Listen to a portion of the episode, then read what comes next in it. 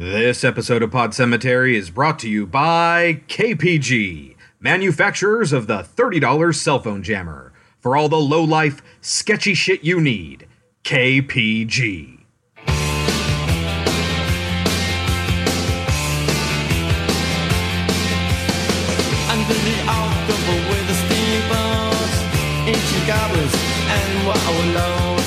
Come at the grand line making a. The smell of death is all around. And at night when the cold wind blows, no one cares, nobody knows. Hello, my name is Chris, My name is Kelsey. and this is Pod Cemetery, where we dissect horror movies like the rotting corpses that they are. This week, it's Murder Plots Gone Wrong with 1954's Dial M for Murder and 2011's You're Next. But before we get to the movies, Kelsey, how do we start the show? Horror trivia. Give me what you got. What 2013 Guillermo del Toro film features a young couple who take in their two feral nieces and a supernatural spirit? Mama. Mama. Mama. Mama. I like that one more than you did. I like it, I just don't like the ending. Yeah. Hmm, interesting. You like it, but you don't like the ending. That's might come up a little bit later. All right, Kelsey. In Dial M for Murder, Ray Milland, Tony Wendice is the character's name, plays the husband of Grace Kelly, or Margot Wendice. What sport did he play when he married her? Oh, tennis. Yeah. I had to think about it for a minute. He played tennis, but that kept him away from her too much, and she complained about it, and he kept playing, and then she had an affair. Yeah, he's such an asshole. he totally is. Like, there's nothing about him that makes you feel sorry for him whatsoever. No, He- not at all, and that's he okay. Doesn't even care about his wife. Like, she's even like, oh, he's become so great ever since he found out about it, you know? And it's just like, I, I can't have an affair anymore. I'm in love with my husband again. Uh huh. But it's all a ruse. He never loved her. He just wanted her money. Yep. We'll get into it in our first movie, 1954's Dial M for Murder. Written by Frederick Knott, as adapted from his own stage play. Directed by Alfred Hitchcock, not our first Hitchcock movie.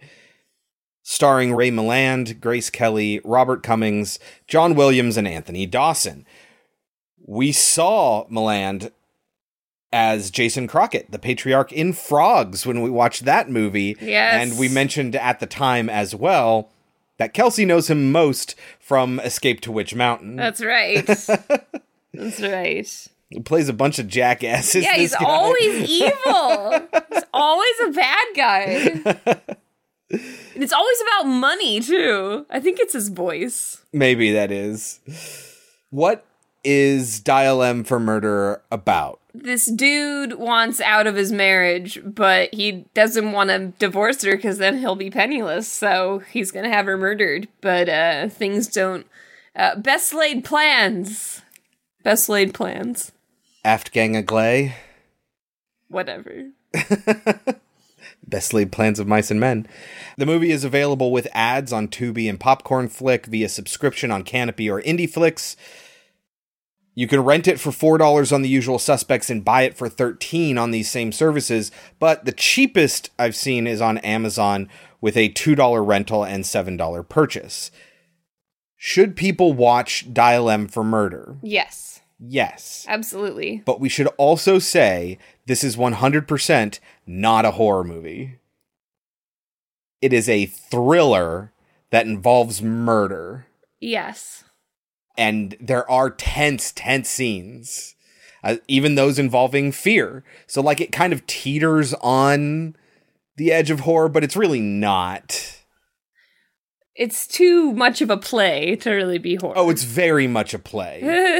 I mean, the whole movie almost entirely takes place in the living room of a single apartment. well, when you think about it, it's it's basically wait until dark, In a way, I mean, they're structured way different. but it's very very similar in that it's a home invasion and Sure. things go don't go to according to plan. Yes. Yeah, but she's like always under threat of murder in in that movie. In this movie, there's a scene where she is under threat of murder and then the rest is like a mystery that we already know the answer to and it plays out really interestingly. Like it was fascinating. I mean, of course, right? Like it's a Hitchcock movie. Most of those are really good. It's so well shot and well paced. It is, but I don't think it's as like it's not as creative. I feel like almost like this is like baseline Hitchcock. You know what I mean? Like it's not I guess, but I couldn't look away. Yes, but I think a lot of that has to do with less with the directing and more with the script and with the acting. I thought everyone did a great job here, but I didn't see much of actually like impressive Hitchcock stuff. You know what I mean? I guess. There was a time, I don't remember if I mentioned it on the show when we watched, uh, say, Birds or Psycho, but there was a time when I was going to spend a year and watch a Hitchcock movie every single week, and I never did it. I started it with his black and white silent films, and I got a little bit of ways into it, but then availability became an issue, and it was a whole thing. So there are a lot of Hitchcock movies that I actually haven't seen. This was one of them. So I'm glad to say I've seen it, and it is very, very good, but it doesn't stand out as like particularly Hitchcockian, I guess. I enjoyed it. Yeah.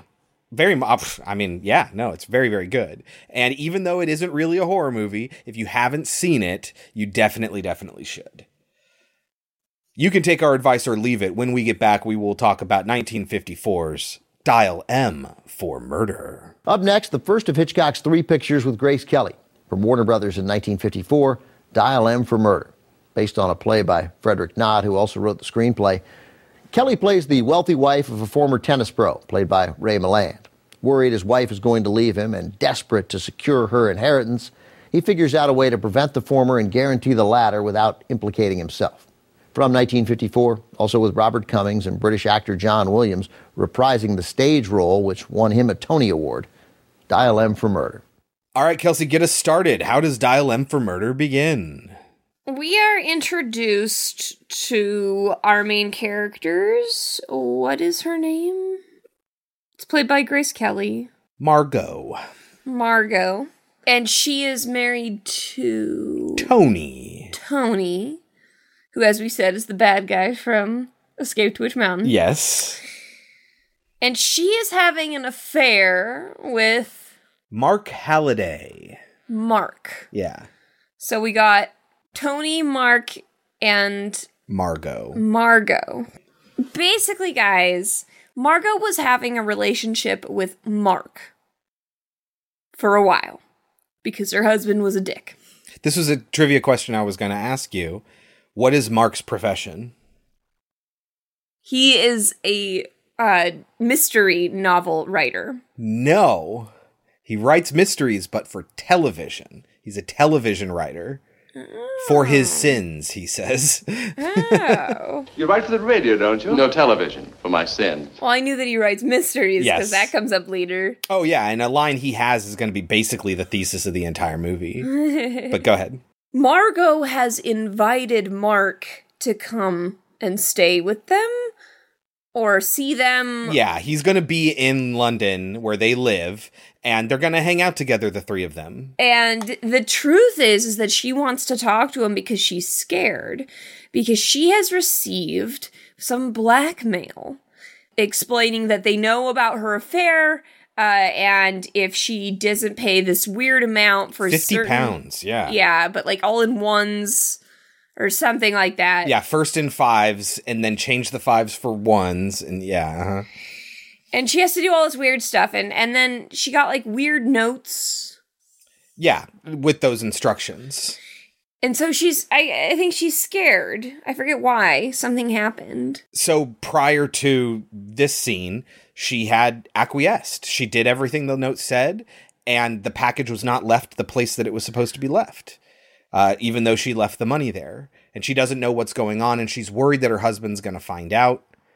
And Mark's always like, just tell him. Let's run off together. Tell him. End this relationship. yes he is fully invested in this relationship he is in love with her wants to do right by her Uh huh. whatever that takes And she's like, no, I can't.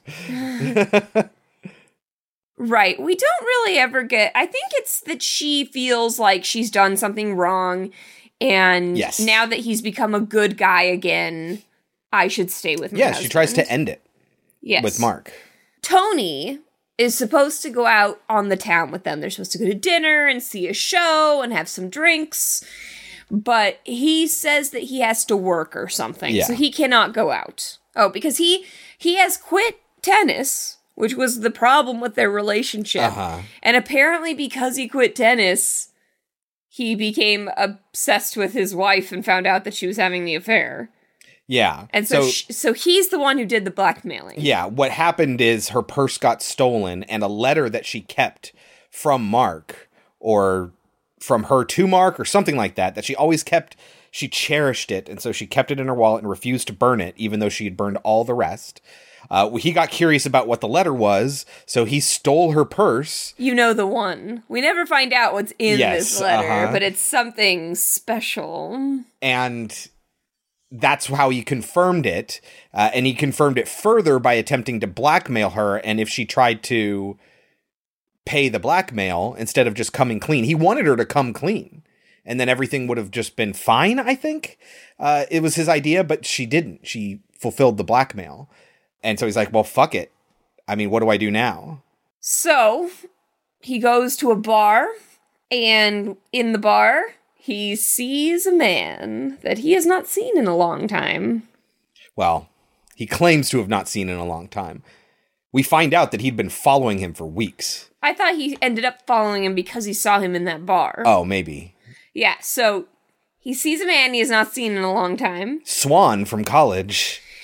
And he becomes obsessed with him because he found out that he was like discharged badly from the Yeah, he had a dishonorable discharge From the military? From the military, and he had been in prison too. I think at some point. I don't remember the specifics of that story, but he's a he's a bad dude who So he started following him, and he learns of many transgressions, including but not limited to theft, embezzlement, and murder. I mean, effectively, he's like a gigolo, and he tries to con old women or even only slightly older women uh, out of all of their money.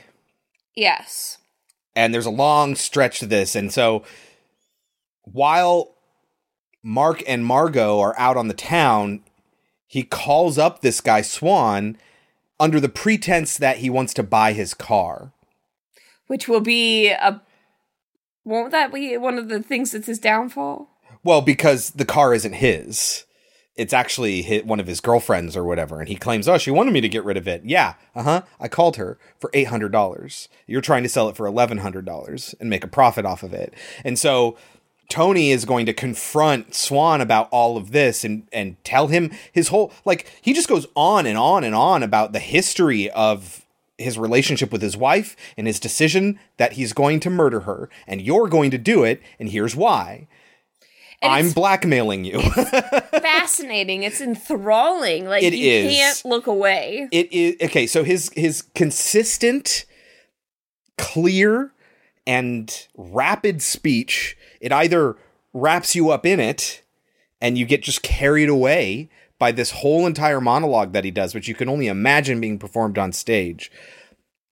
It puts you on edge either because you get wrapped up in it and if you feel tense or because you recognize that you're you're getting wrapped up in it and that puts you sort of like on the defensive. Like it's mildly threatening the way he's speaking like he's a hustler or something like that and he's playing some kind of cash con on you uh, and he's gonna figure out a way to give you $10 and get back 20 uh, and so you're like trying to pay attention to every single word. So it's it's very overwhelming and enthralling and threatening like all at the same time. It's just masterfully done. Yes. at one point during this conversation, Tony will show Swann a picture of the two of them at a reunion, and Hitchcock is in the picture frame. After this, all of his cameos were on screen and not Easter eggs like this. But so he explains in great detail how he is going to kill his wife and how easy it will be and how quick it will be and you won't ever have to deal with me again and you'll have money. Won't that be nice? Yeah. And he just he talks about it as if it's going to go absolutely perfectly, but it's like he is not accounted for anything going wrong. No. It all has to go perfectly, but the way he's worked it out in his mind, there's no way it can go wrong. One thousand pounds in cash. For a murder? For a few minutes' work, that's all it is. And no risk, I guarantee. But things kind of start going wrong right from the beginning. The next night, because he's planned all of this and gotten the guy to get on board the day before. Uh huh. It's got to be tomorrow. When would this take place? Tomorrow night. Tomorrow? Not a chance. I've got to think this over. It has to be tomorrow. I've arranged things that way. The next night, Tony is going to take Mark out on the town. Tomorrow evening, Halliday, that's the American boyfriend, and I will go out to a stag party. She'll stay here. They're talking, and he says, How do you go about writing a novel? And he's telling him, blah, blah, blah, blah, blah. And somebody asks, Do you think you could write the perfect murder? And he goes, Absolutely, I could on paper. Yeah, he he says like his mindset is he doesn't think about a mystery for the detective to solve. How do you go about writing a detective story? Well, you forget detection and concentrate on crime. Crime's the thing. And then you imagine you're going to steal something or murder somebody. Oh, is that how you do it? It's interesting. Yes, I usually put myself in the criminal's shoes, and then I keep asking myself, uh, what do I do next? Do you really believe in the perfect murder? Mm. Yes, absolutely. On paper, that is. And I think I could uh, plan one better than most people, but I doubt if I could carry it out. Oh? Why not? Well, because in stories, things usually turn out the way the author wants them to, and in real life, they don't. Always. And that's like the thesis for this movie. Mm-hmm. So yes, immediately the plan starts to go south because while uh, as they're getting ready to go out, the wife says, "I'm going to go and see a movie," which is immediately not part of the plan. Uh-huh. He goes through this entire long thing to get her to change your Uh, mind. guilts her and yeah, oh, you need to do this thing and yeah. very, very upsetting and irritating, and she f- gives into it, and it's very Uh-huh. upsetting. Like you just want her to be strong, but she's not. But she's probably thinking, I did wrong. I owe my husband. She tries to be her own person, but Well, she's she like, full on tells him you're being very childish right now. yeah. And he doesn't back down, and then she ends up backing down first is sort of like a hey, listen, I the reason I'm acting the way I'm acting is because I want to repair this relationship. So Then something goes wrong with getting the key out of her purse, and he almost doesn't get it into the spot where he says the key will be. uh-huh, which is under the carpet on the fifth step of the stairway right out in front of their door. But it all goes, that finally gets in place. Everything's going according to plan Uh-huh. now. And so what's going to happen is he's going to call his wife at 11 o'clock, wake her up out of bed, and the man is already going to be inside because he will have let himself in with that key. He's going to hide behind the curtains. And when she goes to answer the phone, he's going to kill her. And then he has to make it look like a botched burglary. And then he has to go out through the window. They call it the window, but it's one of those, you know, windowed doors out to the garden and make it seem like that's the way you got in and out and that this was a foiled burglary and she died in the process and you ran. So you need to put a, a trunk down and start tossing stuff in, but don't take it with you. And just to make it look like you bolted as soon as she died. That's the plan. But what's the next thing that gets in his way? well, he almost doesn't make the phone call. Yep, because his watch dies. Well, his watch stops working, which is why he ends up asking the people what time it is. So later, when he's asked by the police, What time did you make the phone call? He doesn't seem to remember, but Mark certainly does because Yeah. he specifically asks him for the time, Uh-huh. which makes him look suspicious. At the same time, he almost doesn't make the call because the dude is just telling a story and not shutting up. and he just cannot get up and, and like make the phone call. He ends up doing it. He's a little bit late, but luckily for him, or not so luckily, she answers it right in time. Yes, and one thing that he didn't account for is in order to get her to stay home, one of the things she needed to do was like take care of his clippings. And so she had her scissors, which she normally keeps in her uh, like sewing bag or whatever, on the desk where the phone is. And this is going to be the downfall of absolutely everything because because the that was how he got her to stay. yeah, exactly. And now it's the reason that she's not going to die. Yes. So she's on the phone. He grabs her, and it's the shot that's the on most of the posters. He's got like the stocking pulled tight in his hands and he's behind her. And she reaches back. No, he's not behind her. He's in front of her because she reaches back behind her. Oh, And yeah. grabs a- after the they tussle and everything like that. Yeah, and he's on top of her. She grabs the scissors and stabs him in the back. He goes, Ugh! and then he he stumbles off the the desk and then falls down on his back, driving the scissors even deeper. And that was a pretty neat effect for back then. I thought that was pretty clearly communicated and looked great. Yes. Agreed. but it's the only violence in the entire movie. She's dying and getting on the phone to the person who had called, being like, call the police, call the police. And he's been listening to this whole thing and he's like, shit, it just went wrong. and he identifies himself. Yeah. Margot, she- honey, you okay? she is so excited to talk to him. And he tells her, don't do anything. yeah, don't touch anything, don't call anyone. I'll be right there.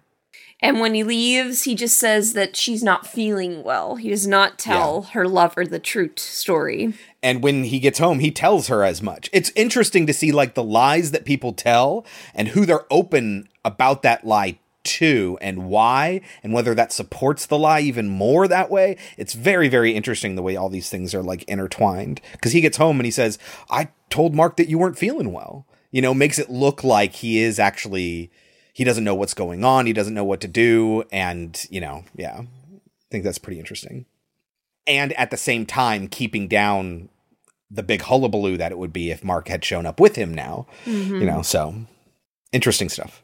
So when he gets home, she's like, Why aren't you calling the police? And he's like, I, I will, I will. You go to bed. And she's like, Well, won't they want to talk to me? And he's like, No, no, you'll talk to them tomorrow.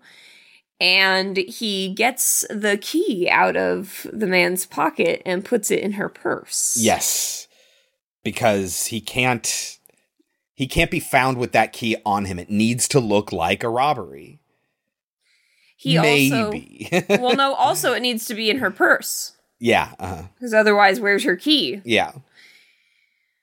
He burns the scarf that was used to kill her and To attack her, yeah. and instead takes two of her stockings and puts one out in the garden to make it look like that's the one that Yeah, was uh. used but then he also puts one under the blotter. hmm So he is like scams on scams at this point. We don't know exactly what's going on with this, but we will, and it's very, very clever.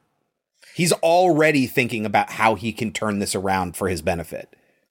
we also get an intermission Yes, uh huh.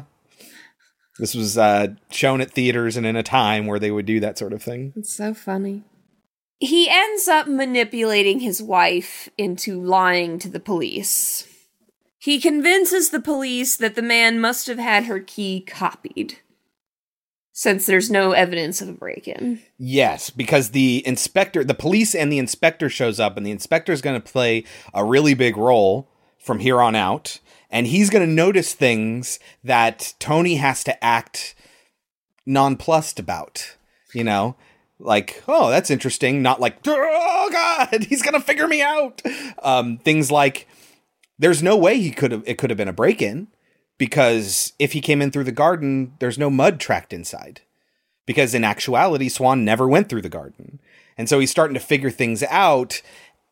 The reason, though, that Tony is sort of nonplussed that we find out later is because what he's done is he's set it up to look like Margot killed him intentionally. because he has put the letter inside uh, Swann's pocket. To The make it letter that he like- had Swann grab and put his fingerprints on earlier to make it look like he was the blackmailer. he was blackmailing. Yeah, and she had decided to kill him instead of pay or expose her secret. And so that's his scheme, and it's fascinating to see that all play out. Yeah, and he plays the devoted husband through all of it. Even Uh-huh. though it comes out that she was having an affair, he pretends like it's all okay and immediately calls their lawyer and like, Uh-huh. "We're gonna get you the best help we can." Like the inspector knew because he had seen that letter. Of course, because Tony wanted him to see that letter. And he acts like he never knew anything about it. That's when she's arrested and taken away. yes, she is charged and found guilty of murder. And in this fun going- little segment. It's like a montage of her just sitting there while they're convicting her and sentencing her to be hanged. Yes, pe- like her just sitting there with like a spotlight on her, and Uh-huh. you're hearing people talking at, at her from other sides. And time screen. passes, but we're still looking at her like and you know she's they just go crying from, yeah, uh-huh. in to- turmoil. And now she's going to be executed She's for gonna her be crimes. fucking executed. Do you find the prisoner, Margot Mary Wendice, guilty or not guilty? Guilty.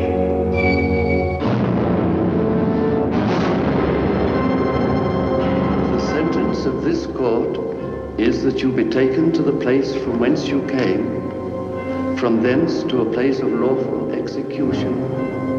Which is great. Great for Tony, yeah. Because now he's going to get all that money out of her will. But the lover obviously doesn't want this to happen. So he approaches Tony. Tony and is like, dude, I figured out how we can save her. You'll get a couple years in prison, but it won't be any big deal. We'll act like you were the guy who sent him a- in after her. Yeah, and what Mark describes as this thing he once made up by Tony. Wants Tony to lie, in quotes, and tell everyone that this was a murder plan because he discovered the affair. I totally thought that that he was playing him. Mark was fucking with him. No, he wasn't. That's he was just not at all. in his mind. He was like, because I write the perfect mysteries, how can I use my expertise to save the woman I love? This is the perfect plot he came up with, which is literally the same one that Tony came up with, Except for one detail. where the key was. Yes, where the key was. So the inspector shows up during this at one point, and there's a conversation. There's a moment in here where the inspector sets the uh, the coat down on the chair, and then I was just like, whatever. He set the coat down on the chair, and then later on, Tony sits in the chair, but we don't see the coat, and I'm like. Oh, wait a minute. Isn't the inspector's coat supposed to be there? But they don't show it. They don't wink at you or anything like that. And then later on, when the inspector's about to leave, he picks up his coat and it's flattened. And he's like, What the fuck just happened it's just a fun little visual gag that like if you miss whatever but if you're paying attention you get to see which is a lot of fun but mark is hiding in the side room when the inspector comes and he's like okay tell the inspector this the the plot that we came up with and you can save your wife and you go to prison and whatever it's a small sacrifice you can do to save your wife. And yeah she gets to run away with me whatever you know?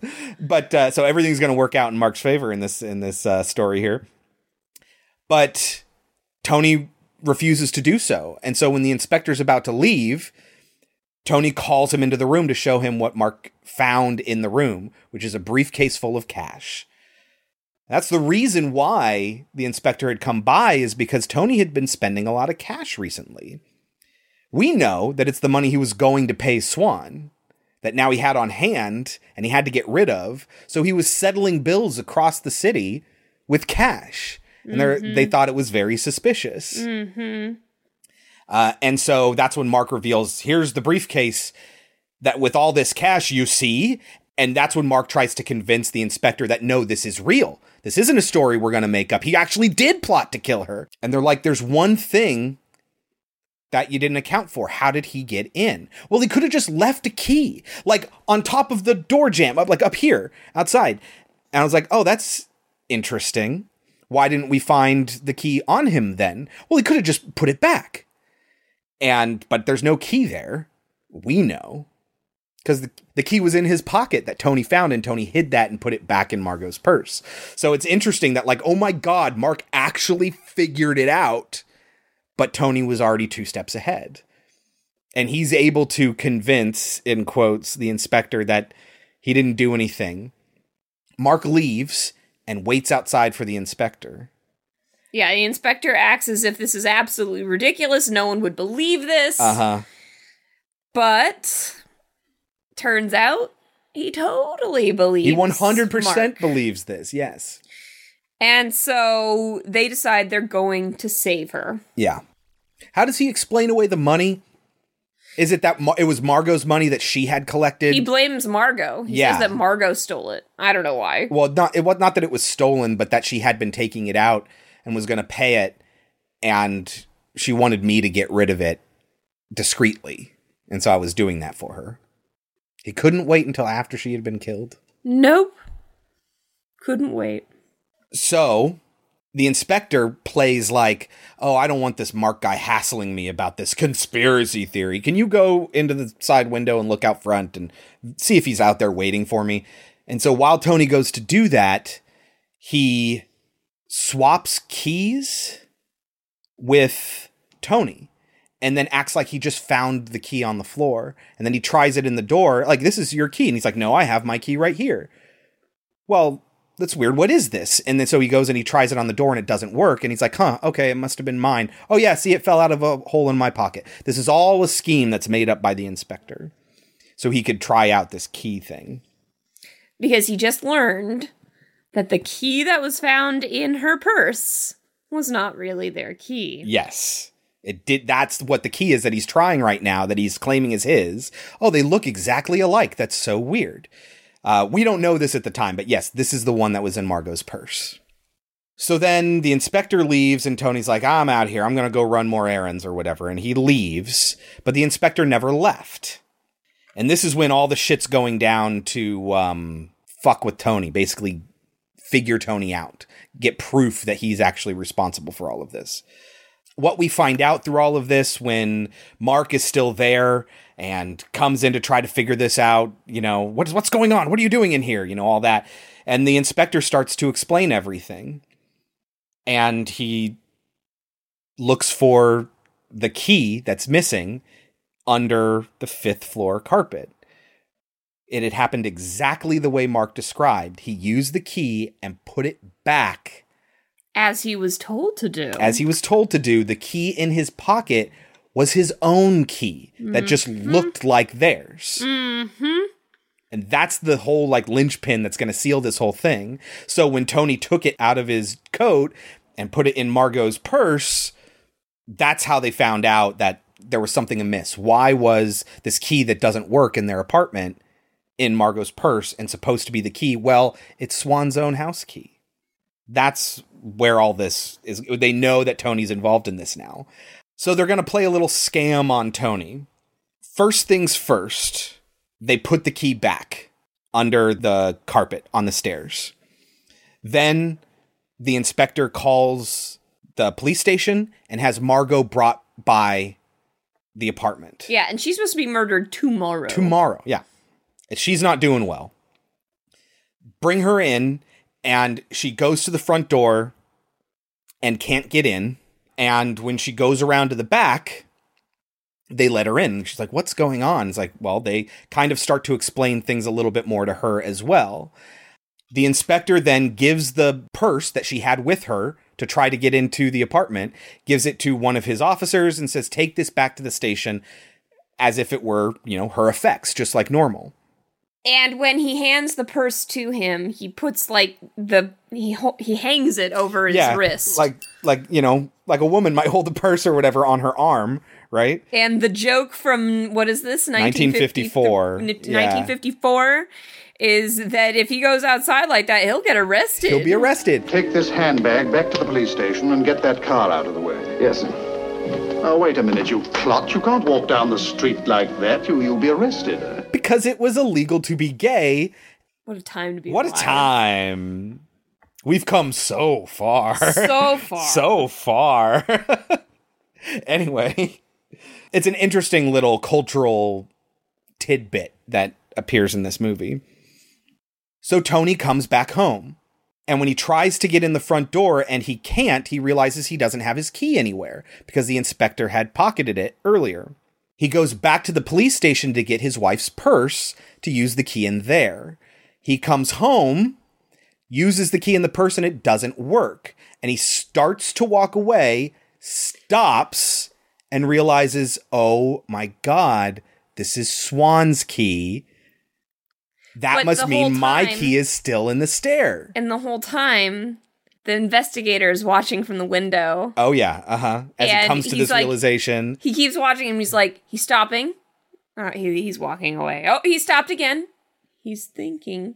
Oh, keeps walking. Oh, he's figured it out. it was it was fun. It Uh-huh. and was then he well comes shot. back in and he uses the key that's in that stairway to get in the house and they're all waiting for him as he opens the door and he's like he looks around he sees mark he sees the inspector he sees margot and he's like well see ya and he turns around to leave and there's another police officer who's been the lookout this entire time right behind him and he's like okay and he goes back into the apartment and closes the door in that police officer's face and then like makes himself a drink and be like how did you figure it out? Like he's got all this swagger like you know uh, I, I'm not ruffled at all. Uh, I'm totally not scared of being executed myself. Uh, you know, all of that. He's playing it up. And the movie ends with him being carted off to prison and Margot being like, What the fuck? Like, she's obviously devastated and she's very, very angry.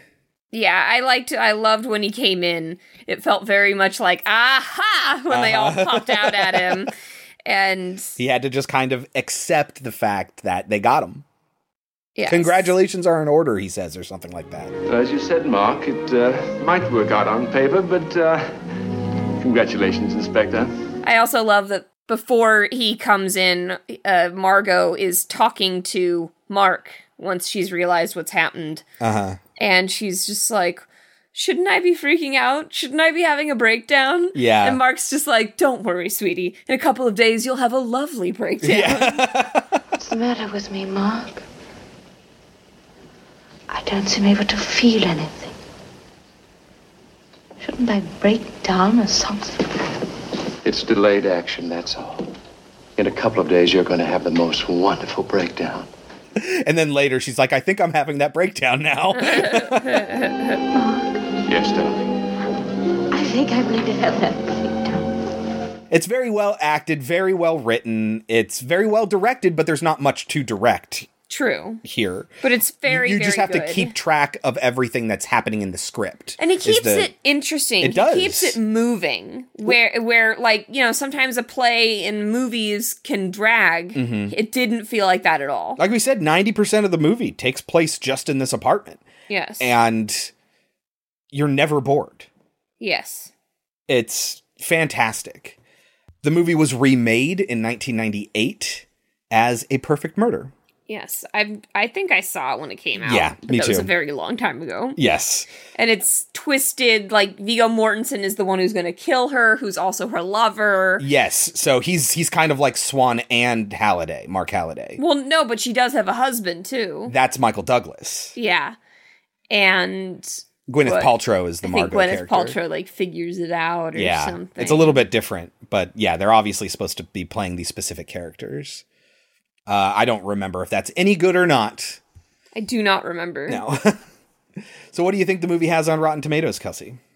I would guess it's pretty high, maybe like a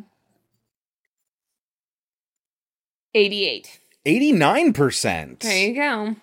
Dial M for Murder may be slightly off peak Hitchcock. Yeah.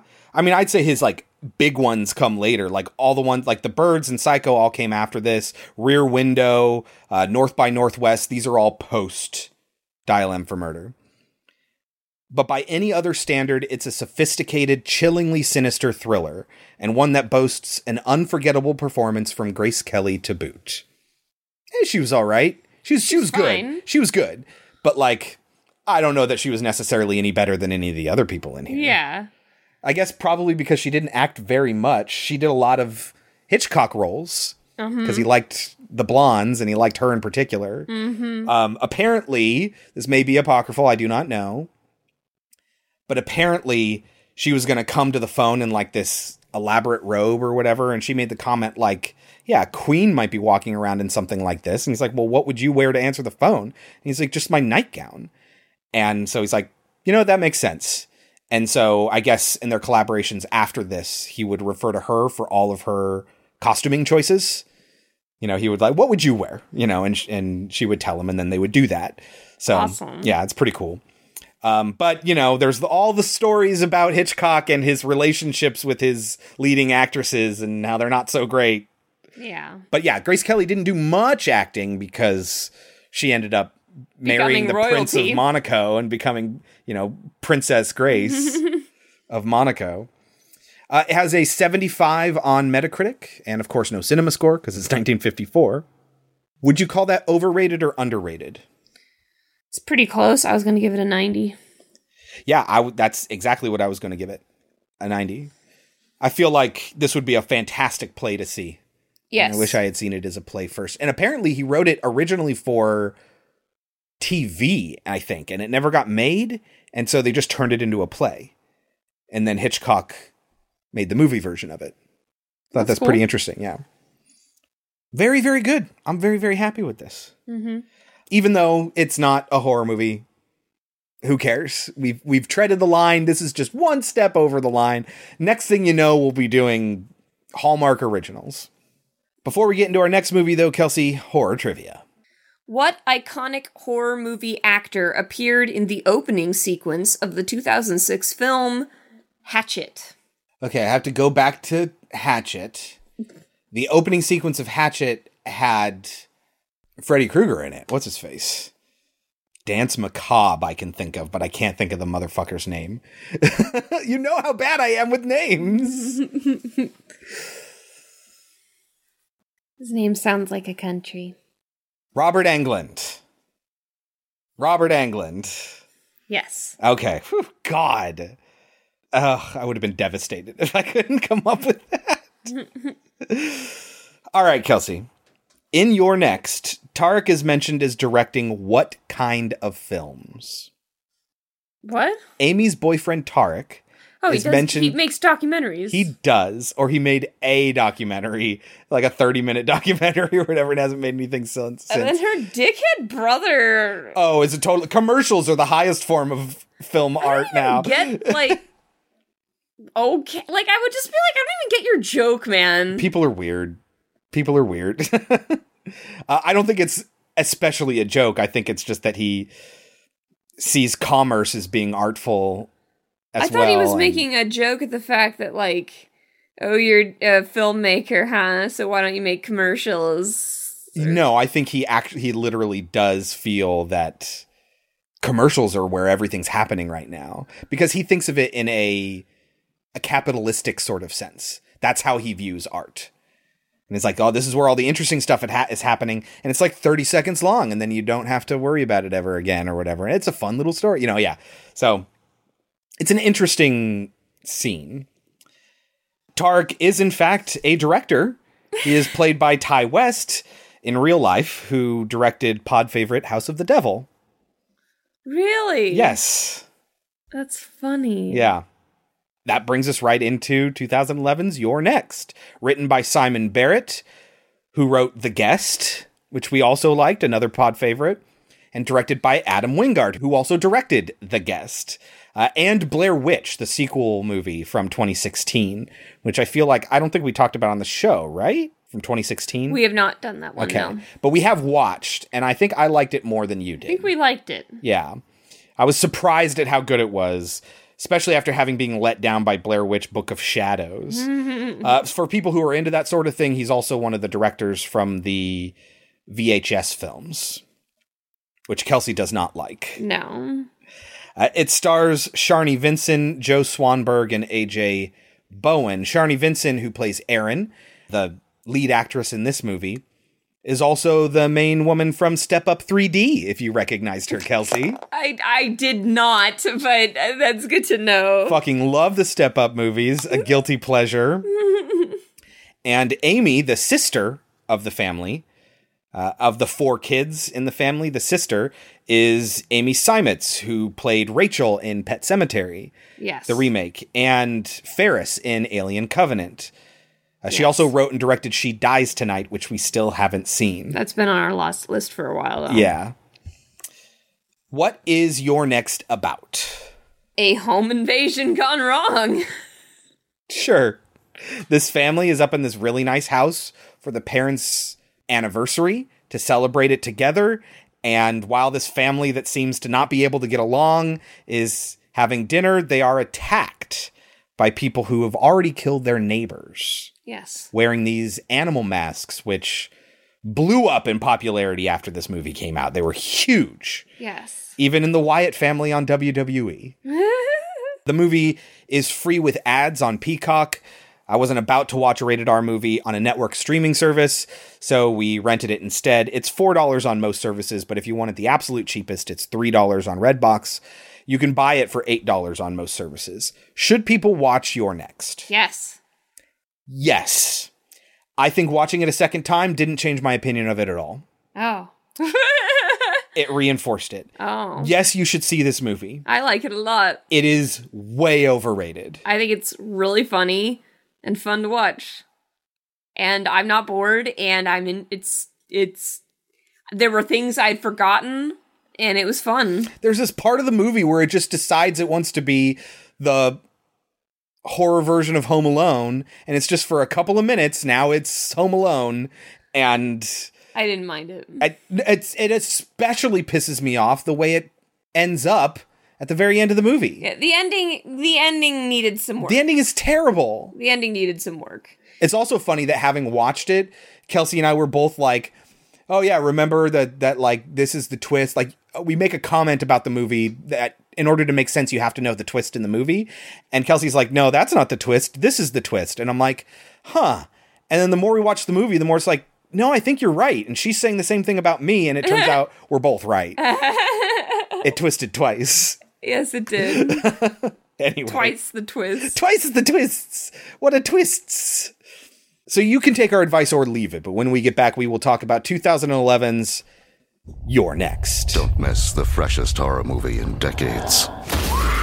Starring this house, I think someone's upstairs. this wolf, They've been watching us for days. this cat, This wasn't a random attack. this sheep, Why would anybody do this? and this girl. Grab anything that might make a good weapon. You're next. Never seen you act like this before. Well, it's a unique situation. Star in theaters August 23rd. All right, Kelsey, get us started. How does You're Next begin? we meet the neighbors of our family, a professor who left his wife for one of his students, Uh huh. And they are living in their summer home, Yes. and they are slaughtered by people that are wearing animal masks. And I hope you like this song because it's going to be one of the only songs in the entire movie, and it will play over and over again. Yes, it's they. She puts on a song after they've had sex, and it goes It's to called Looking for Magic. Yeah, and it goes to repeat. So it will repeat a lot in the movie. Yes. This is where we get our title card. They like they enjoy using the blood of their victims and writing on the wall "You're next." Yeah, it's not even technically a title card. It's just the name of the movie written down diegetically. Yes. Then we will meet the parents, the patriarchs, um, the family. Uh, Patriarch and matriarch, I guess. sure. And their names are Paul and Aubrey, played by Rob Moran and Barbara Crampton, respectively. Barbara Crampton, by the way, we know from Reanimator. She's a woman from Reanimator. Oh, is she? Yeah, uh huh. Interesting. She's also in Chopping Mall, which we have yet to see, Hmm. about the robot security in a shopping mall going crazy. yes. And when they first arrive, they're like, oh, that's funny. The door's open. It's like, how's that funny? And the wife is very, very concerned. She's just like, I know that there's somebody in the house. yeah. Uh, but the dad acts like she's crazy. We also meet our main girl. That's Sharni Vinson playing Erin. And she is Australian. She actually is Australian. So that's her real accent. and her boyfriend, who is one of the sons, Crispin. Yeah, AJ Bowen. Yes. Except it's spelled Crispian, Yes, it is. but they just say Crispin. Yes. Like Crispin Glover. Yes. So he is taking his girlfriend home to meet the family for their 35th anniversary, I think. Something like that. It seems like it's not much. I think it's 35. And Like it seems I'm sorry for everyone who had a 35th anniversary where they got their whole family together for it, but like it seems like such a non-event. like 40th, 50th anniversary, sure. 35th? it's just the family. It's Why not like the a, 27th? it's not like it's a huge party. I have I've gone out maybe once or twice with my parents for their wedding anniversary. And that was just like a dinner at a restaurant.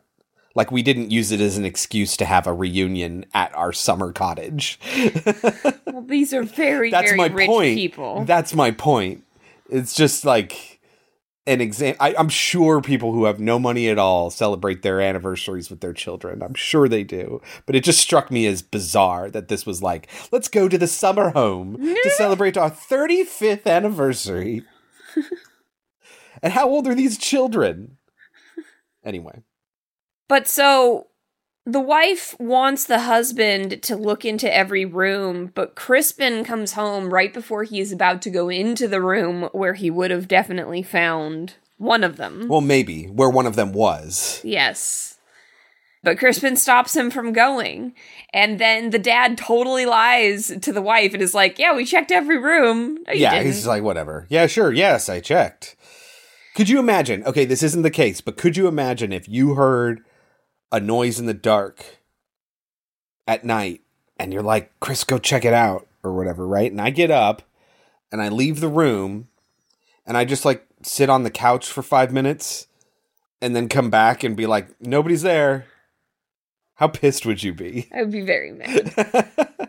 I I think I've probably told this story. I know I've told it to you. I probably said it on this on this show before, but my dad before I was born, I think when my brother was like a baby. Yeah, I think you did tell this story, but go ahead. My parents were living in this giant home uh that like they did not own. Their his boss was selling it or something and they needed someone to live in it in the interim. Yeah. So my parents were allowed to live in this giant home that they did not have like any furniture for. So there were several rooms that were just empty. And my mom told my dad, she was like, I've been hearing noises upstairs today. I, I think somebody's upstairs. Uh-huh. Uh, could you please go in and check? Like, go upstairs and check. And because this house was being sold, and because my parents weren't planning on living in it for longer than like a couple months, there were rooms that had no lights inside of them. So my dad goes upstairs into these rooms that have no lights, nothing inside. And my dad walks into this one room and he can swear he can hear breathing Uh-huh. but nothing happens. He can't see anything. Yeah, it's just some dude hiding. Yeah. Right. And my dad's just like, well, I guess I'm not doing anything about this. Yeah, what am I supposed to do about it if I don't know where he is? and I And don't- he leaves. And the next morning, uh, they wake up and my poor parents, like they were these poor people. They were very poor at the time living in this house. So people thought they had money. Uh-huh. So they stole all of my dad's like recording equipment, like like like a camera. Uh-huh. This like really cheap camera that he had. And my dad was just like, well, I guess it could have been worse. Jeez. so yeah, there was somebody in the house and Somebody was probably in that room. And they thought they were going to get a big payout because it was this big house. They got shitty recording yeah, equipment. one- could you imagine? Being totally pissed. I think I told the story about my uh, my grandparents. They they built a cabin in Arizona. They didn't have a lot of money, but they could buy a small plot of land in Bullhead, Arizona, and build the cabin there. My dad, my uncle, and my grandpa just built this fucking thing, and so they would stay there during the winter. When they got back, their house had been broken into but not like like it wasn't ransacked or anything like that. But apparently, what had happened is this guy had escaped from Pelican Bay Prison, which is right near where I was born. It didn't exist when I was born. Had escaped from this maximum security prison and followed this creek bed to where my grandparents lived and holed up in the playhouse that we used to play in. Uh, like lived in this little playhouse and then would occasionally break into the house to steal food. They found like prison issue underwear in the creek by the house and it was like fucking creepy. Weird. Yeah, luckily they were in Bullhead at the time. But had they been home, who the fuck knows? It's interesting. Ugh. People are scary. Yeah. But so his girlfriend says to him um that night when they go to bed, you don't know what people would do for folks like yours. And that night she feels like she's being watched, but she can't prove it. But she is being watched. The next day, when the brother shows up, he immediately, the elder brother, Yeah. he immediately starts like play fighting with him. And, but like, you can tell it really bothers Crispin. Yes. So Crispin's obviously the younger brother who got picked on and all of that. Then there's the older brother who is Drake. And then there's Felix, who's probably the middle child, but he's the one that's just, he doesn't, he's disaffected. I think Felix is the younger brother. He might be. I think that he's the It's, youngest. it's just important that Crispin is younger than Drake. yes. But Felix can fall on either either side of Crispin. It doesn't matter. But yeah, I think he may just be the youngest. Yeah, I think it's Drake, Crispin, Felix, and then the daughter. The daughter Amy, who we already mentioned is Amy Simons. Siemens? Who knows? So, Crispin's girlfriend, Erin, wants to feel useful. So she asks the mom, Hey, can I help you with anything? And the mom's like, No, no, I'm good. Oh, actually, you know what? We are out of milk. Could you go next door and ask for milk? And it's a really odd thing to ask someone to do Not. that you don't know. Like, Oh yeah. it, it's one thing to ask for help inside your house, but it's another thing to ask someone who you don't know, you have no relationship with. Be like, go like walk. Show up at somebody's house and be like, "Hi, I'm a stranger. Yes. Can I have milk?" Yes, exactly. It sounds like the opening of Funny Games. yeah, a little bit. You got any eggs? Mm-hmm. Crispin is even like, really? My mom asked you to do that? It's like whatever. I'll go. But also, we don't know if Crispin is aware of what's happening. Like next door, does anyone know what's happened next door? That's door? a good point. Was that part of the plan? I assume. I assume mean, it was. I I assume it's like, well, they're next door. We can't have any fucking witnesses, so we'll kill them. Yeah. If you have any neighbors, we're killing them. That's the only thing that makes sense. yeah. She goes, but nobody answers the door. The music's playing though. Yes, we hear the song again. While she's doing that, we see a scene between Crispin and his father. Now, here's the thing his older brother really doesn't seem like a total asshole until the dinner scene. Well, he's almost a little like oblivious. Yes. Like he's just a he's just a fucking yuppie and he doesn't get that people don't like him. Maybe. But then we've got Crispin's dad, who up until this point has seemed like a good, loving dad. But then here, he raised Drake. he's talking to his son, and Crispin explains that he didn't get the fellowship. And he says, Well, you know, I didn't, I haven't been published lately. And the dad goes, Well, you know, son, there are other people who got the fellowship who have also not been published lately. Uh-huh. And it's just like, I get that your son made an excuse. I get that you don't like that your son made an excuse. But do you just have to be an all out prick to your son? Right, that's a really shitty thing to do. He's like, "No. You didn't get it cuz you suck." Like is basically what the dad is saying to his son. Mhm. Like that's fucked. Yeah. But, you know, those sort of pompous rich dads who have high expectations for their sons. We also get to see a scene between Drake and his wife, which is totally pointless. Like their characterization does not matter at all. They but, get like, like one scene. he wants to try and have sex with her, and she's like, "I am so not interested in you." But she also takes the time to like be like, "I don't like his girlfriend," and what it ends up being is that they don't like that they're happy. Is what it really is. They don't like that Crispin and Erin seem happy. So they just want to tear them down. So I assume it's that they're not happy. But it's weird because Drake seems to really love his wife.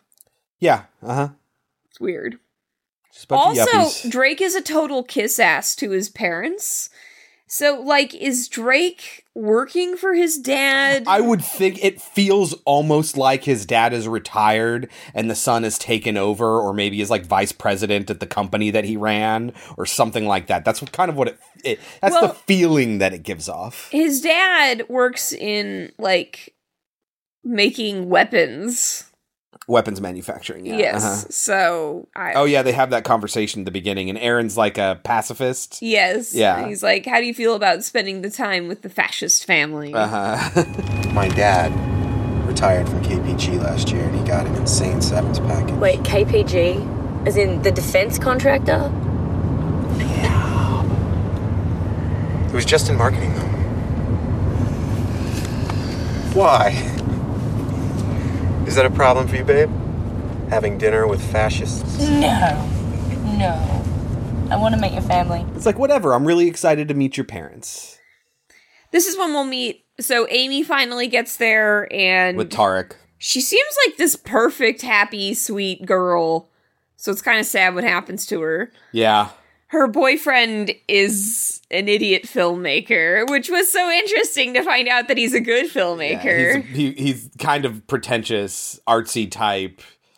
Also, doesn't deserve to be treated the yeah, way he's treated. no, but. Drake yeah. is a total dick. But I- okay, that's the thing. I think Drake is one of those guys that's like, "What? What did I do?" he like legitimately is like, "What?" Yeah, but I don't think that's true because then later he'll say to his brother Crispin, he'll say under his breath, that doesn't seem very professional. And when and when Crispin calls him out on it, he What does he say? He's like, "What? You said it. I just re- I just said the same thing that you said. What? I don't know what I did that so trust me, I know what it's like having an older brother. They will just say and do things and go like, "What? You're a bitch for complaining about it." Like that sort of thing. Like that's being a younger brother, I know how that feels. and those guys are always the biggest douchebags. Love my brother, but biggest douchebags the ones who are like what? Like playing innocent when they very obviously did something that's offensive. But this is where we learn that Erin was Crispin's TA. And again, this com- this comes out because Drake sees them like being playful and cute together, and it makes him mad. It makes him mad that his brother is happy and he is not. Yeah.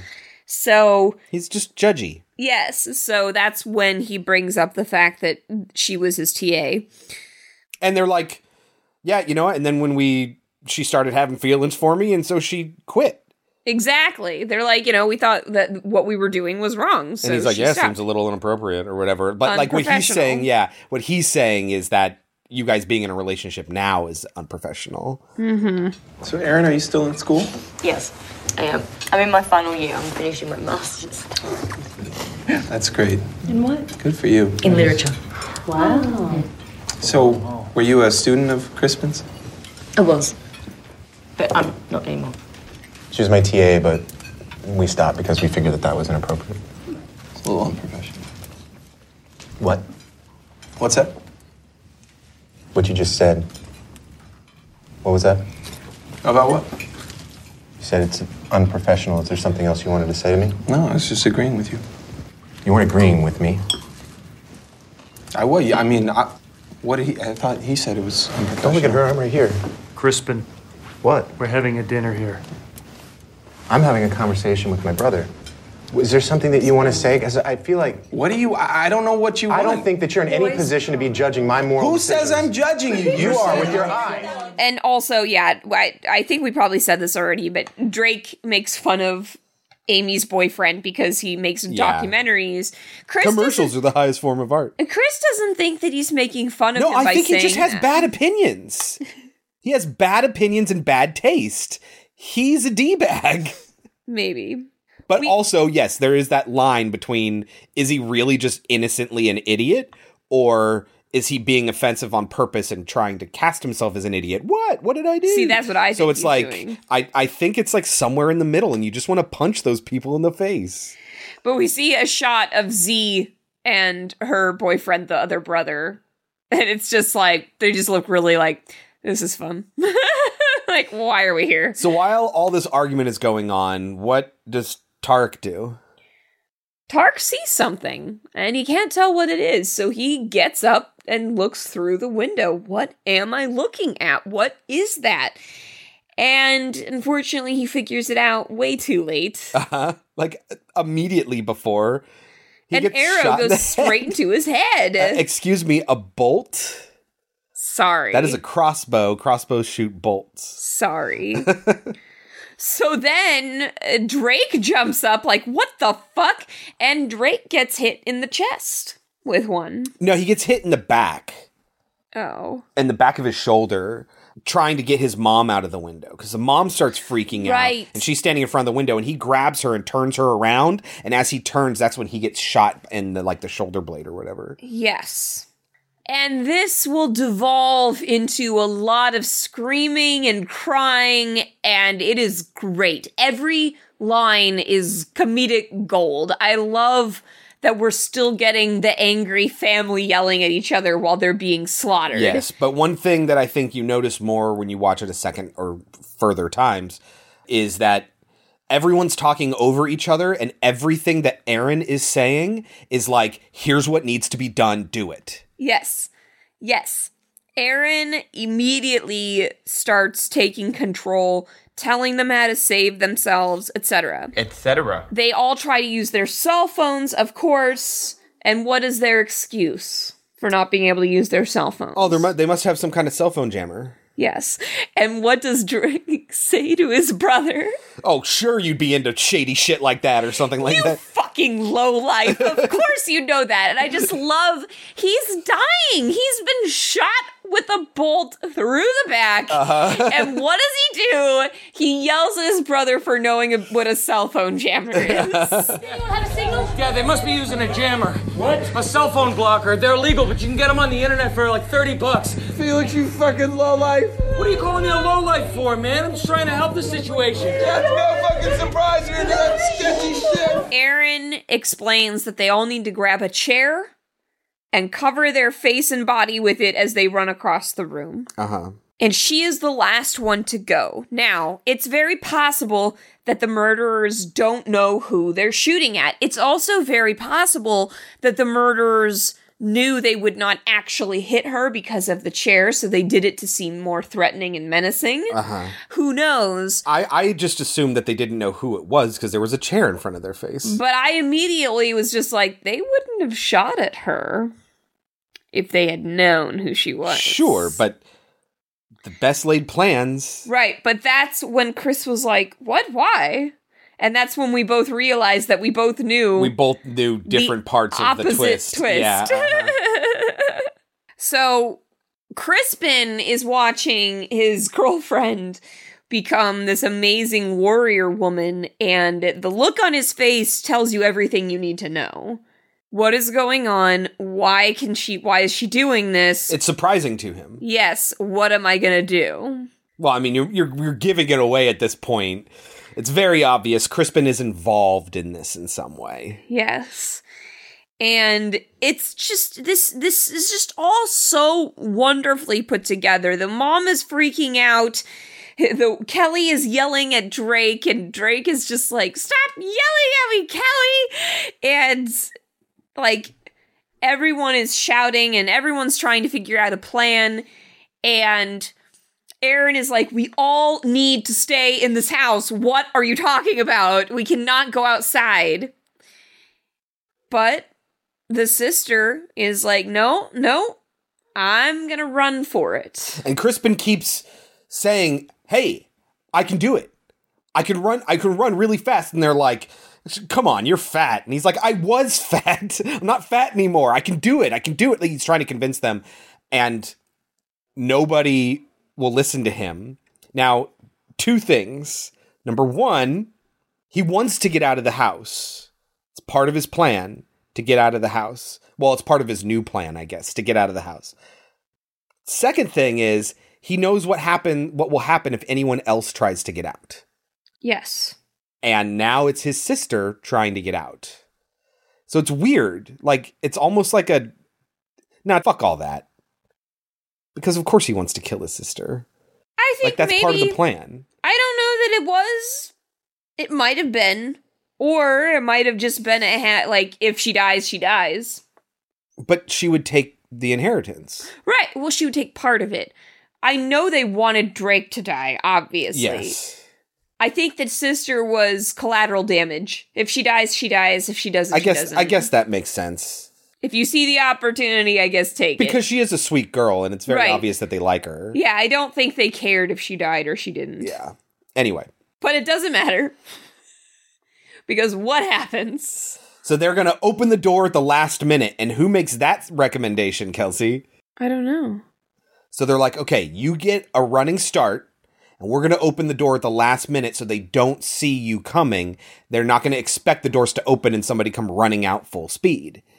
The person who makes that recommendation is Felix. The reason what happens happens is because they have no chance to register what's going on. If they had just opened the doors and looked out and then run from there, So nothing would have happened to her. You think Felix knew the thing was there? Yes. Okay. I had no idea. I was wondering about that. Why else would he want somebody to get out of the house and potentially get help? So, other twist, Felix is in on it too. Interesting. Okay, so what happens though? so they open the door, she's running full speed, and then she gets garroted right through the throat. Yes, but it, it does cuts not open her throat. It does not slice all the way through. It pushes her back. Yeah, she gets knocked back, but it does cut through Yes, her throat it deep cuts enough where through- she's dying. Yeah, she's gonna die. But it's interesting. I wonder if they knew, like in real life, that that's how it would really work. I, I imagine so. I mean, you're only going the, as fast as your legs will take you. You're not going to be running fast enough to get your head chopped off by something that's stationary. You've never gotten clotheslined by something before? Not from the neck, no. Like a clothesline? you know how you like push forward a little bit and then you get knocked back? It's like that. Yeah, definitely. So they're like, fuck. Yeah, so the mom, of course, flips out. And so she goes upstairs to be alone, which is where she will die. And I think then Erin goes up to check on her and ends up, she stabs the mom's murderer, but he does not die. He escapes. Yeah. And they have again written on the wi- the wall, "You're next" in Mhm. the mom's blood. She's just got this giant axe sticking out of her head, which isn't there later, by the way. Really? Yeah, uh huh. So everyone goes downstairs except for Kelly. Kelly stays upstairs. She's like panicking by and freaking out and Like, why? She's unarmed. She's alone. Nobody is concerned about her. Nobody is checking on her, even though she does end up screaming. But the killer comes after her, but she ends up running out, yeah. escaping it. But then she just keeps running and runs outside. Yeah, she ducks underneath the yeah, garage she ducks under it. and she runs out and she runs to the next house over. Drake tries to follow after her, and Oh, he ducks too. Oh god, it's so perfect. He ducks too. and then the garrote hits the bolt sticking out of his back and he's like, "Oh god." And then he he grabs it because it's broken now. And he just rips it out. and he looks at it, and, And- then he just collapses. Uh, it's well done. It's very funny. This movie is very funny. It we're not funny. we're not talking about all the humor, but just the the it's comedic gold listening to this family just Well, it's- scream at each other. It's like when you know those sort of ad lib moments where you don't have every single line scripted. You just have certain things you want them to say. It feels like you know an argument scene in a Christopher Guest movie, but in a horror setting. Yes. And so Kelly runs to the house next door. She is obviously followed by the one who has the crossbow. Uh huh. Who is Fox Mask? I think. Don't remember, but he ends up so she's trying to get the neighbor to come to the door who she can see sitting on the couch. They've propped him up to look like he's just sitting there, but he's dead, remember? And so she's just screaming at this guy, trying to get him to come and get her. And Oh, she no, sees lamb mask is there is the one. Yeah, okay, go ahead. and she sees the lamb mask in the window behind her, and he like punches her through the window. Something like that. It yeah. looks like he just punches her and then she just goes straight through the window, which is not very realistic, which is funny when you consider that the sister's death was more realistic. Yeah. But then he's gonna grab this body and drag it all the way back to the first house. Yes, and I this is when I started to notice I was like they don't have gloves on. That's one of my first notes I have here. I'm like, why on earth would you wear fingerless gloves during a home invasion? Yes. They're putting their fingerprints all over the place. Yeah. And I don't understand. Neither do I. I don't get it. Like I understand why you would wear fingerless gloves in general. Like they're you know, it keeps your hands warm, but you still need to use your fingers and, and interact with things. But like you're committing a crime. Maybe put some latex gloves underneath that or something. Like if you really want to wear fingerless gloves. It Like, just does not make sense, especially when you find out that they're they're military. except for the fact that it looks cool. I guess. Meanwhile, back at the house, they finally take out bolt cutters and get rid of the wire. Yeah. finally. Erin is still trying to maintain control and, and save everyone. And she, for some reason, thinks it's safe to stand in front of a window while she's doing this speech that she's giving. It doesn't end up being harmful to her, but in Kelly's comes body crashing the body of yeah, Kelly. Uh-huh. They're like, "Oh my god." And oh, and as she's walking by this window, she's got all these knives. And when the body comes right, run, like thrown through, she falls, and all the knives fall. And it's a cool shot, yeah. but it's kind of random. It doesn't lead to anything. Yeah. I mean, they pick up a knife later. She does. There are a few moments when they just you need to have knives handy, but I mean, I guess it's fine. It's but of like it's a really it's a cool shot. They uh-huh. slow down and everything is slow motion and they fall, but it doesn't lead to anywhere. It's very random. So Crispin freaks out and runs out of the house. Yes. Oh, he oh, I'm gonna get help now. he already left Yeah.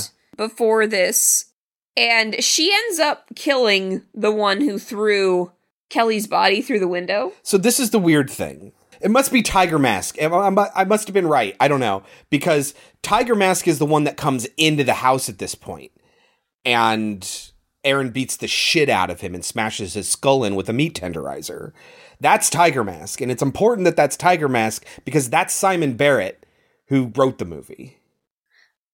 So when she shows off his face, do you recognize him? anybody know this guy Yeah. i love that felix looks at her after she's murdered this guy and he's just like uh crispin's really tough i'm sure he's fine Yeah. and she's like no he's not but thanks for saying it Yeah. Meanwhile, the dad is still alive. He's upstairs checking things, and one of the murderers comes up behind him, and you think, oh, here comes the dad's death.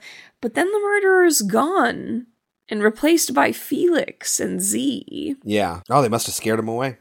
And the dad is just like, Felix, I think they've been in here for days. They, he says they've been watching us for days, except they just got there yesterday. He might have been in the house for days, but he hasn't been watching them for days. yes. You got there the night before. You got there last night. And while they're having this conversation, Dad's throat gets slit, slit right in front of Felix. Yeah. And Felix is just like, oh my God.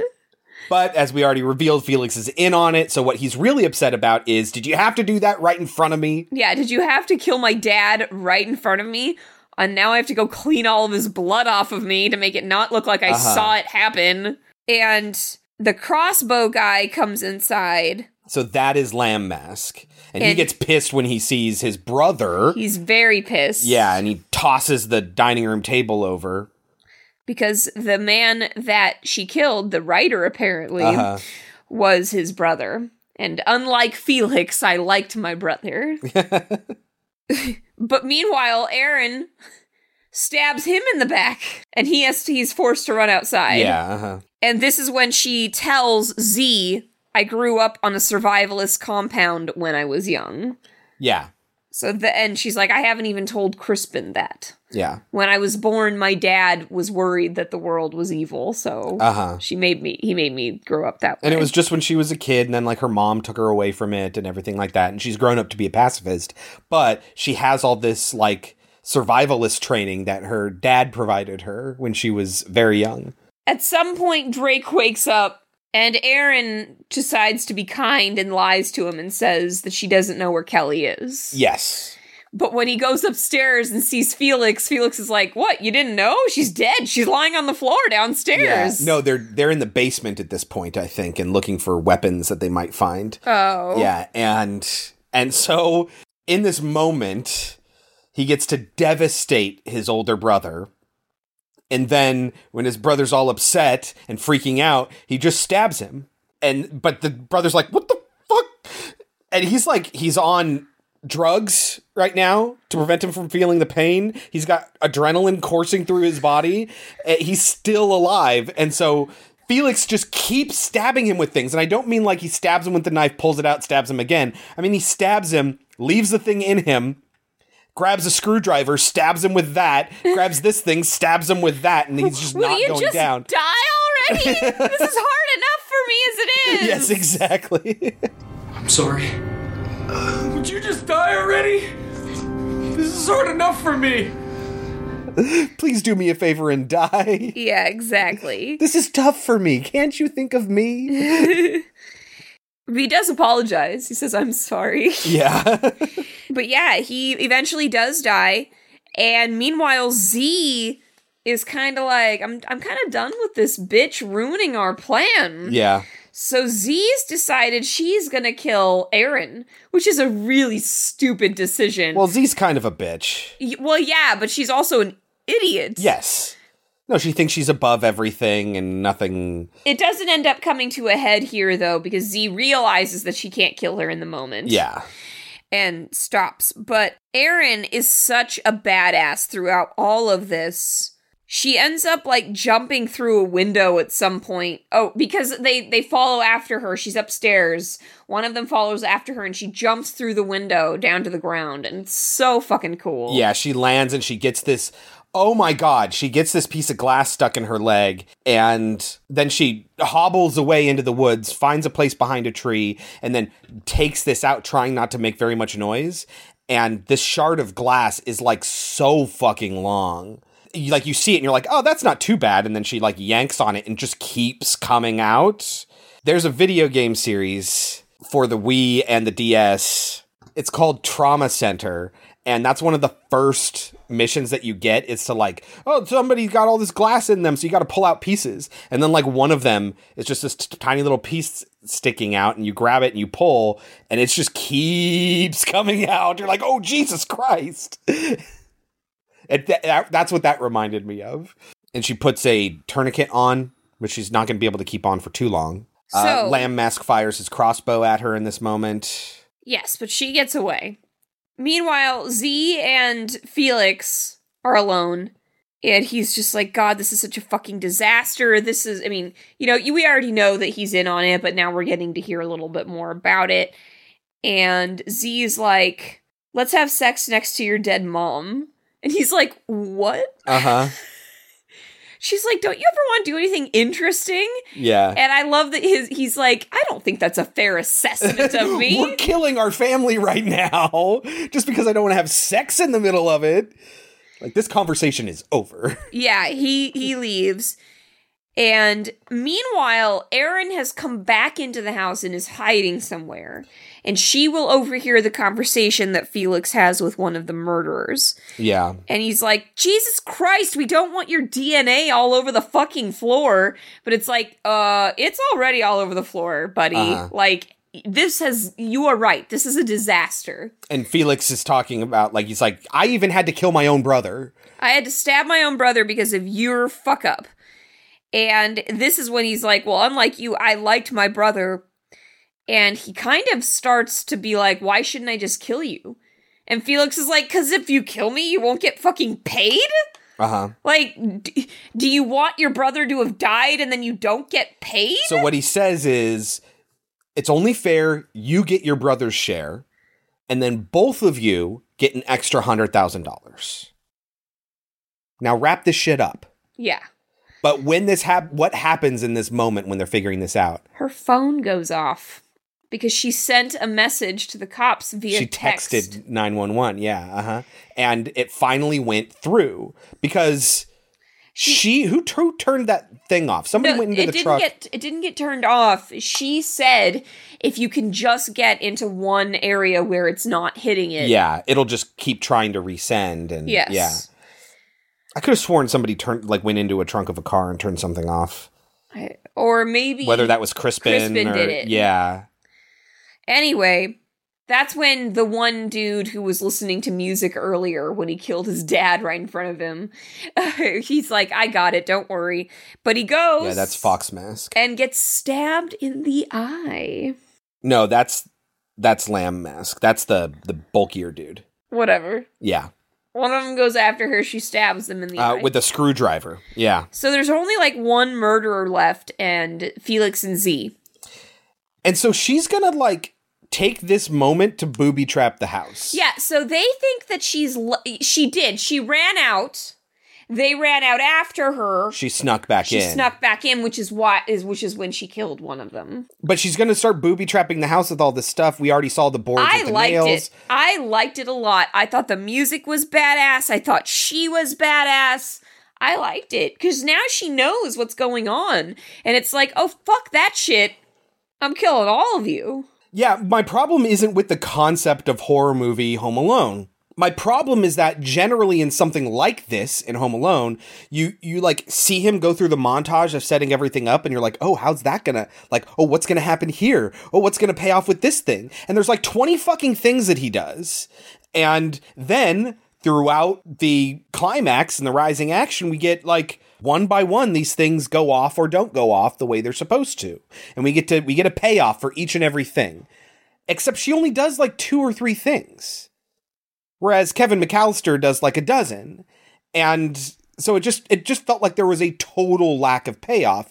One booby trap that she sets off, which is just an axe she she's able to set up this like pulley system with an axe and then she sets the axe like on a hinge and like above the door so if you open the door it falls down and it swings and it hits whoever's gonna it maybe hits whoever opens the door. It seems like a lot of effort for something that's not gonna pay off unless this was a straight up slapstick comedy. And it's a comedy but it's not slapstick.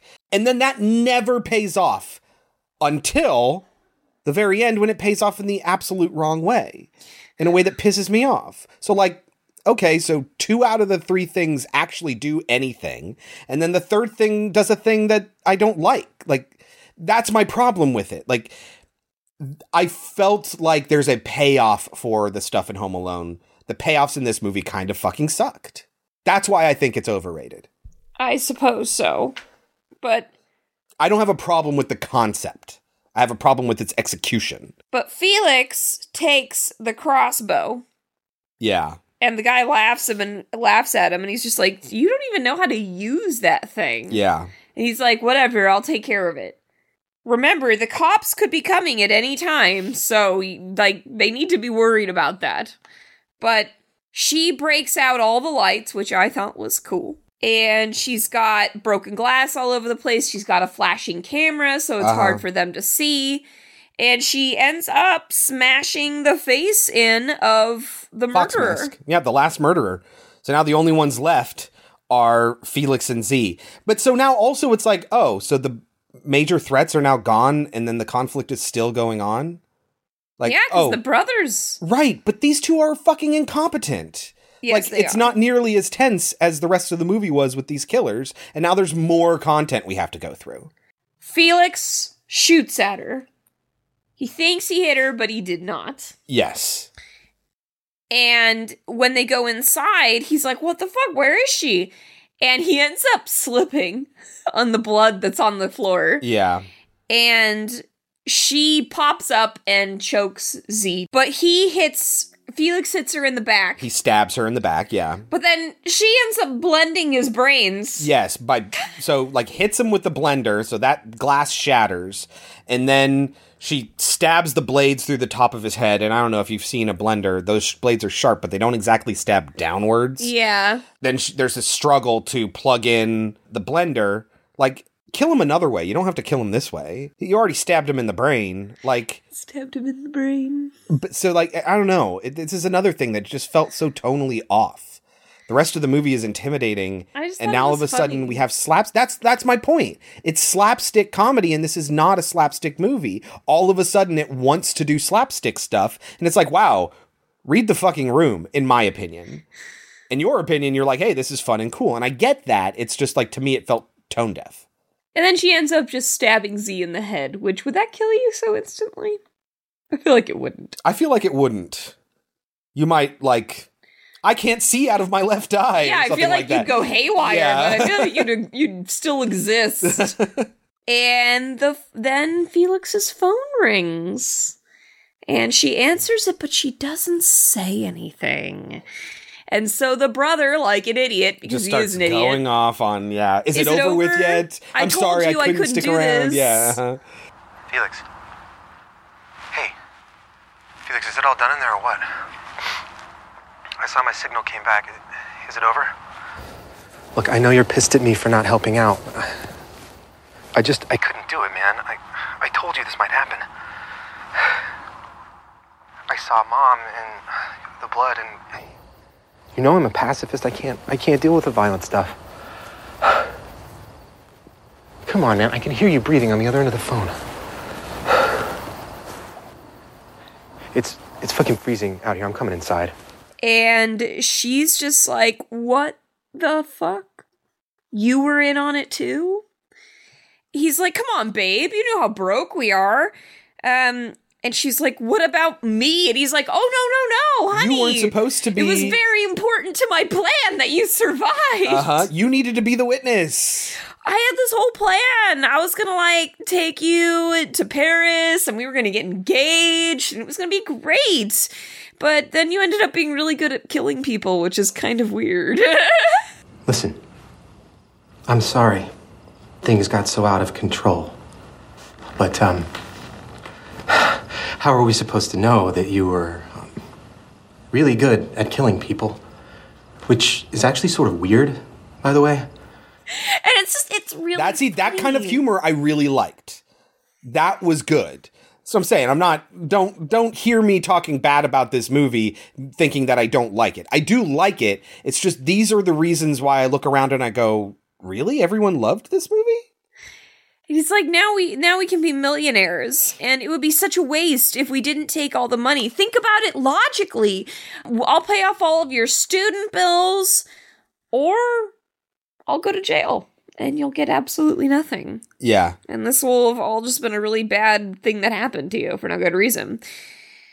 At some point, he comes inside, and they're still continuing this conversation.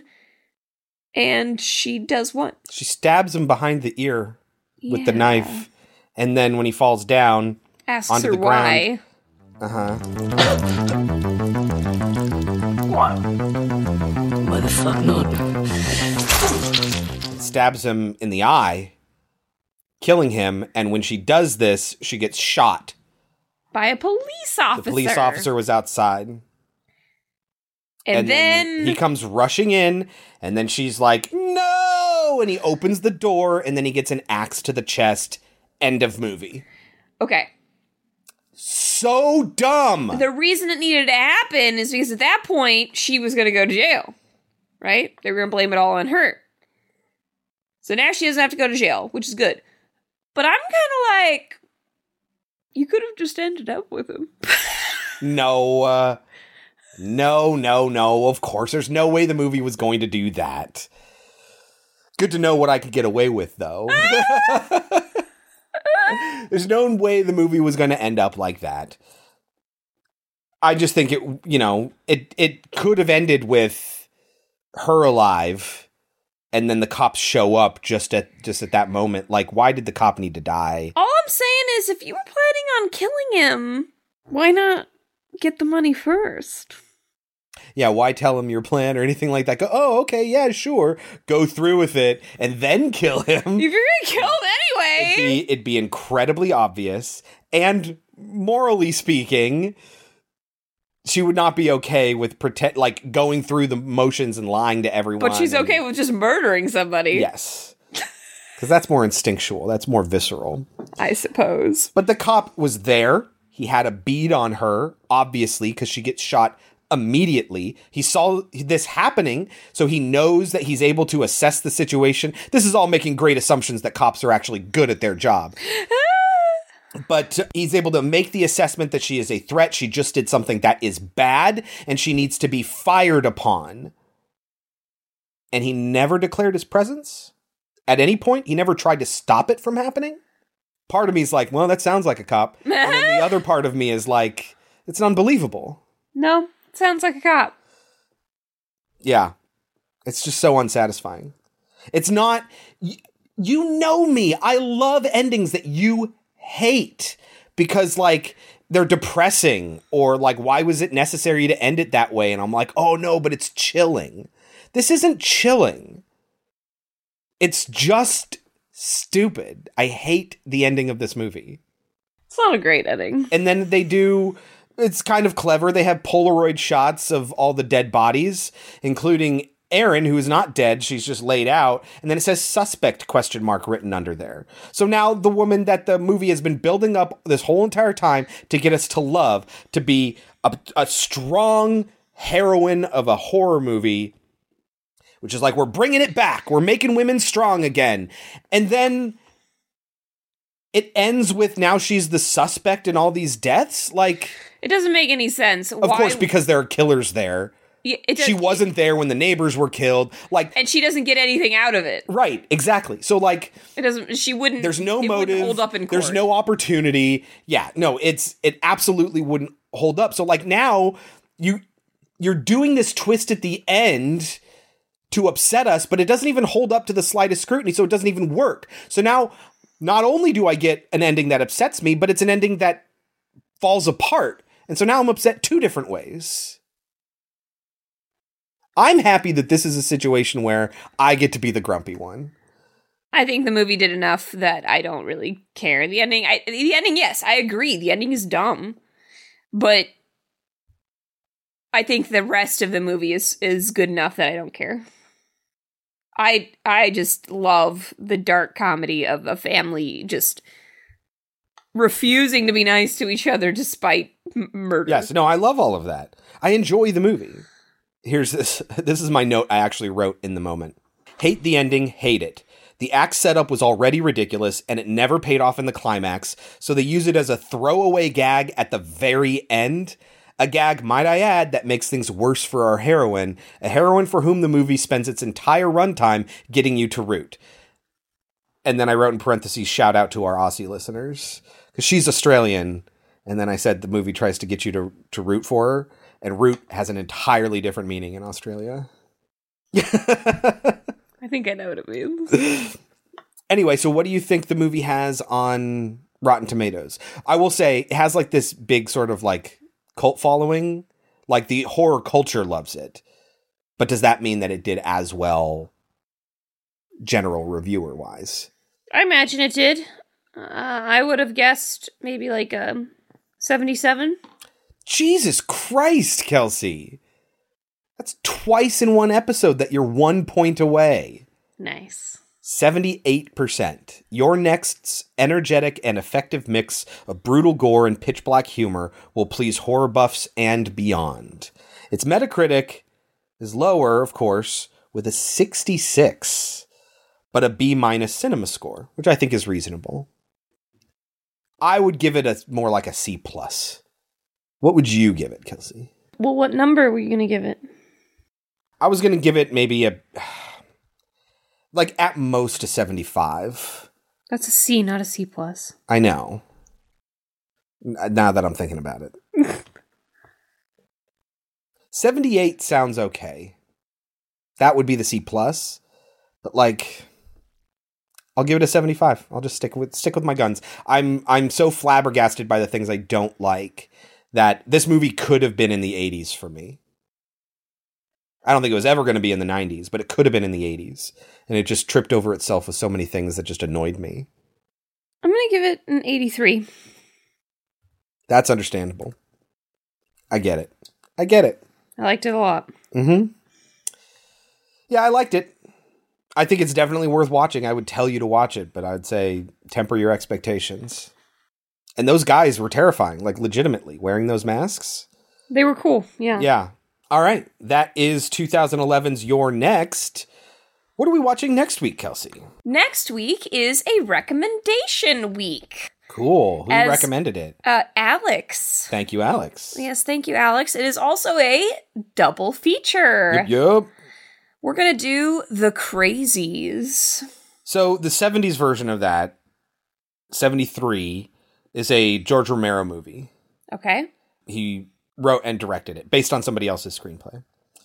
So excited about that. And it's a quarantine movie. So we're still in quarantine. Think back to when we did Quarantine and The Stand. It's how long we've been doing this in quarantine for. Anyway, it's about basically a virus that makes people go insane and and become hostile. Then they remade it in 2010, same general premise, starring Timothy Olyphant and Danielle Panabaker, who I know from Flash, which I haven't seen in a very long time, but uh, yeah, Flash, and she was in the Friday the 13th remake, which was a lot better than we thought it was going to be, and maybe you should watch it. Yes. Uh, but also, it has Radha Mitchell in it, who I really like. I like her a lot, and she is in two movies that I cannot wait until we do on this show Which are? Pitch Black and Silent Hill. I've wanted to do Pitch Black before, and you were like, meh. No, not at all. I think Pitch Black is great. I didn't like the idea of Chronicles of Riddick. But I guess we just did Dial M for Murder this episode. so maybe our standards are a little lax. Okay. Pitch Black is definitely a horror movie, though. But Silent Hill. She's Rose in Silent Hill. And so I can't wait till we do Silent Hill as well. Uh, anyway, so the Crazies double feature. Thank you, Alex, for the recommendation. Yes, thank you, Alex. Until then, you can always reach us at our website, podcemetery.com. Follow us on Twitter at podcemetery. Subscribe in your podcatcher of choice. Rate and review is very helpful. More helpful than that is leaving a five star written review. And even more helpful than that is sharing us with your friends. And even more helpful than that, it just keeps getting better, is listening in the GD first place. Thank you all very, very much. We love each and every one of you. Until next week, I've been Chris. I've been Kelsey. And this has been Pod Cemetery. But before we go, Kelsey, any last words? No, I'm afraid my murders would be something like my bridge. I'd make some stupid mistake and never realize it until I found everybody was looking at me.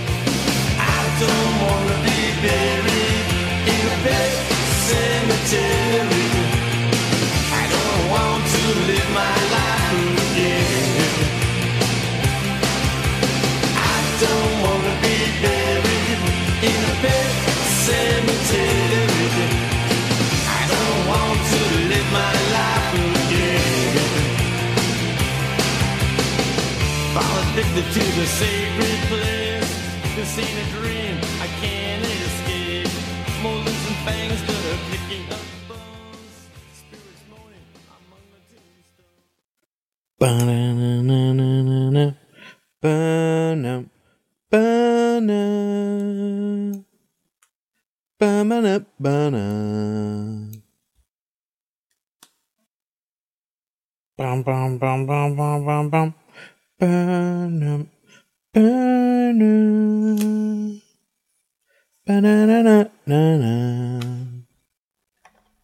I don't really understand my next couple notes. What is your next note? May the saints preserve us from a talented amateur. That's what the inspector says to Mark. He basically calls Mark a talented amateur. And he's basically saying, you know, a You little figured it out? A, a- no, a little talent can go a long way to ruining things, you know, like can cause a lot of damage. He's basically insulting Mark. Like I already figured all this shit out. I'm also two steps ahead of you. and you're going to fuck this up for me. And their names are? What? You want me to know things like Crispin Glover? Yes. What's that Crispin Glover movie? It was in my head. It's Crispin Glover and Keanu Reeves, and their buddy kills a chick because she won't sleep with him. And then, like, it's fucking melancholy about how they're trying to, like, save their friend, and the friend's like, ah, I don't fuck it, I don't even care anymore. And they're like just trying to save him. What's the name of that movie?